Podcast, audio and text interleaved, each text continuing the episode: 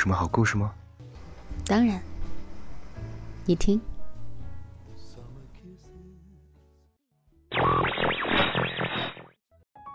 嘿，小耳朵们，欢迎来到桃子的小屋。今日份的故事是什么呢？这世上最难过的事，也许就是被最亲的人否定。作者方不见，平凡的写作者，只写低到尘埃的相遇和离别。如果你喜欢我的故事，喜欢我忙忙碌碌走过的这些如风如尘般的路，希望你能把我的故事分享给更多朋友。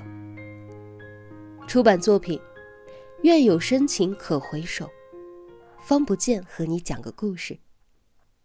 微信公众号：方不见。和你讲个故事。和爸爸冷战了十多年，最心寒的时候，一个人拿着衣服离家出走。爸爸是我见过最不会说话的人，每一句话都可以把我的心扎成血窟窿。我知道爸爸心里是爱我的，但是他言语里的伤害伴随了我很多年。我也是一个人出来工作了，才渐渐开始和爸爸走近。小时候，爸爸是个货车司机，常常很辛苦的要跑长途，所以经常半夜出发，我会一连好几天见不到他。常常不在家，我和爸爸相处的时间很少。我小时候并不聪明。成绩没有表弟好。虽然我也很努力，但是就是考不到表弟的分数。爸爸说话很少，每一次都可以三言两语的把我说的跟废物一样。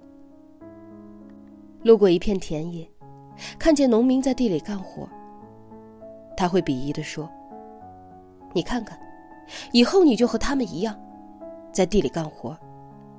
而你的表弟呢？”会开着小汽车过来跟你打招呼，然后他哈哈的笑起来。我一直不知道哪里好笑。有些时候在人很多的地方，他会看着我，然后和那些大人说：“以后给他留几块地，不会读书啊，就在家里种地。”我常常被他说的掉眼泪，一个人跑到房间里哭。在他的眼里，别人家的孩子都是优秀的，只有我像个废物。那年我高考失败，坐在家里，妈妈让我再复读一年。爸爸说：“没上大学的本事就别读了，我可没有那么多钱让你一年一年的考。你去种地好了。”那是我第二次高考失败。我把碗放在桌上。跑到房间里哭。出来的时候，我说：“再让我考一年。”那一年我考上了，马不停蹄的去了南昌。我想着永远不回去最好。大学的四年虽然离家只有两百公里，但我除了寒暑假，是从不回去的。我要生活费时问妈妈。四年里没有给爸爸打过一个电话。每次和妈妈说完，就把电话挂了。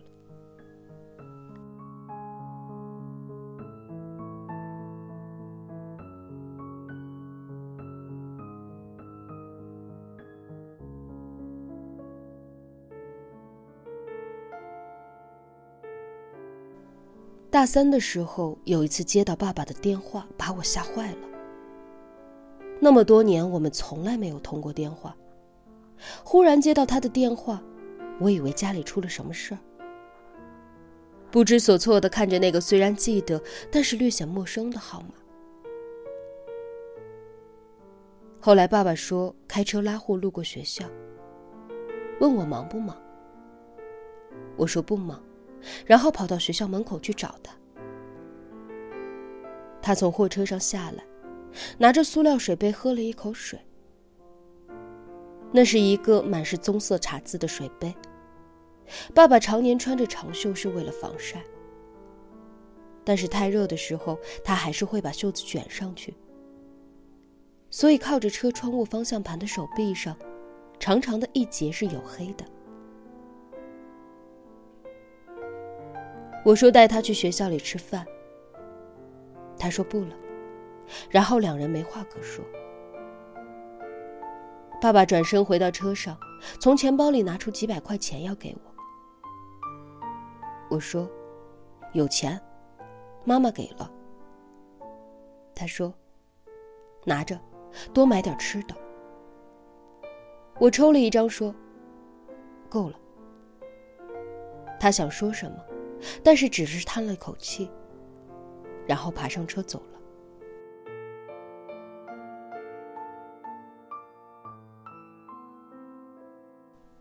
在大学里，我勤工俭学，去帮老师做报纸，去学校的商业街卖手机。我多想赶紧脱离爸妈的经济，自己可以独立。大学毕业，一个人跑到深圳，没问爸妈要钱，去向朋友借了两千块。没有工作，在网吧一坐就是一天，找以前大学的老师帮忙推荐工作。后来无路可走，就去了工厂。这些年我拼命挣钱，我害怕不如我身边的人。我常常加班，我常常写文章到凌晨。我就是不想被最亲的人看不起，特别是我的爸爸。我只是想证明他错了，我不比别人差，别人有的。我要比别人更快拥有。一直到二零一五年，渐渐有一些存款了，可以买自己喜欢的东西，再也不必有愧疚感。也开始渐渐明白，虽然那么多年没有和爸爸主动讲过话，但是妈妈一直没有工作，我的学费、我的衣食住行都是爸爸跑长途的辛苦钱。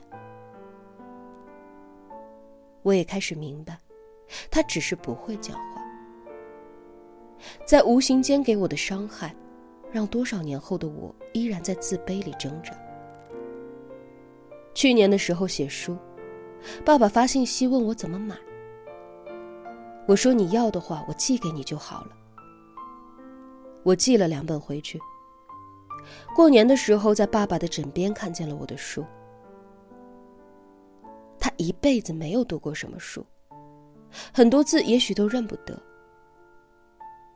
但是这可能是他唯一看完的一本，并且一直放在枕边。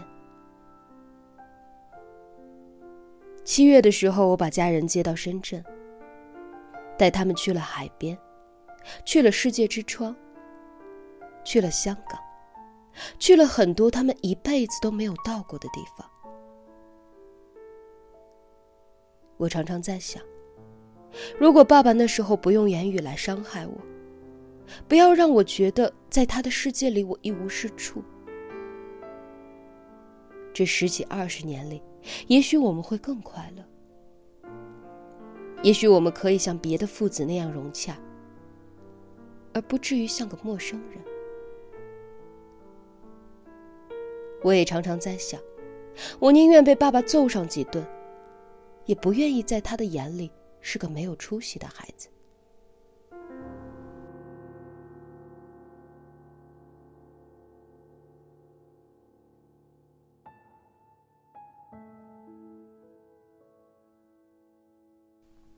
让一个孩子自卑，而且是在自己最亲的人眼里延伸出来的自卑，那样的伤口要花很久很久才能愈合。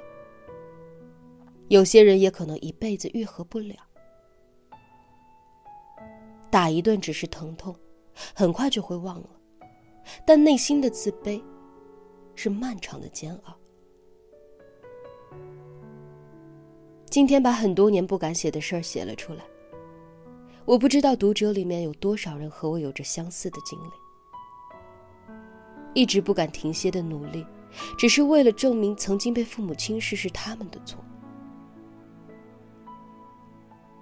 多少人又已经为人父母，他们是不是也会觉得自己的孩子没有用，并把这样的观念冷嘲热讽的灌输到了孩子的心里？和我一样的那些人，让我们学会和过去握手言和吧。已经为人父母的，给孩子一点鼓励。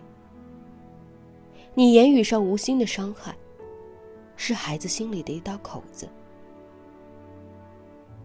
你一时之快，一句话从嘴边划过，可是孩子心里的口子，要几年、十几年才能够愈合。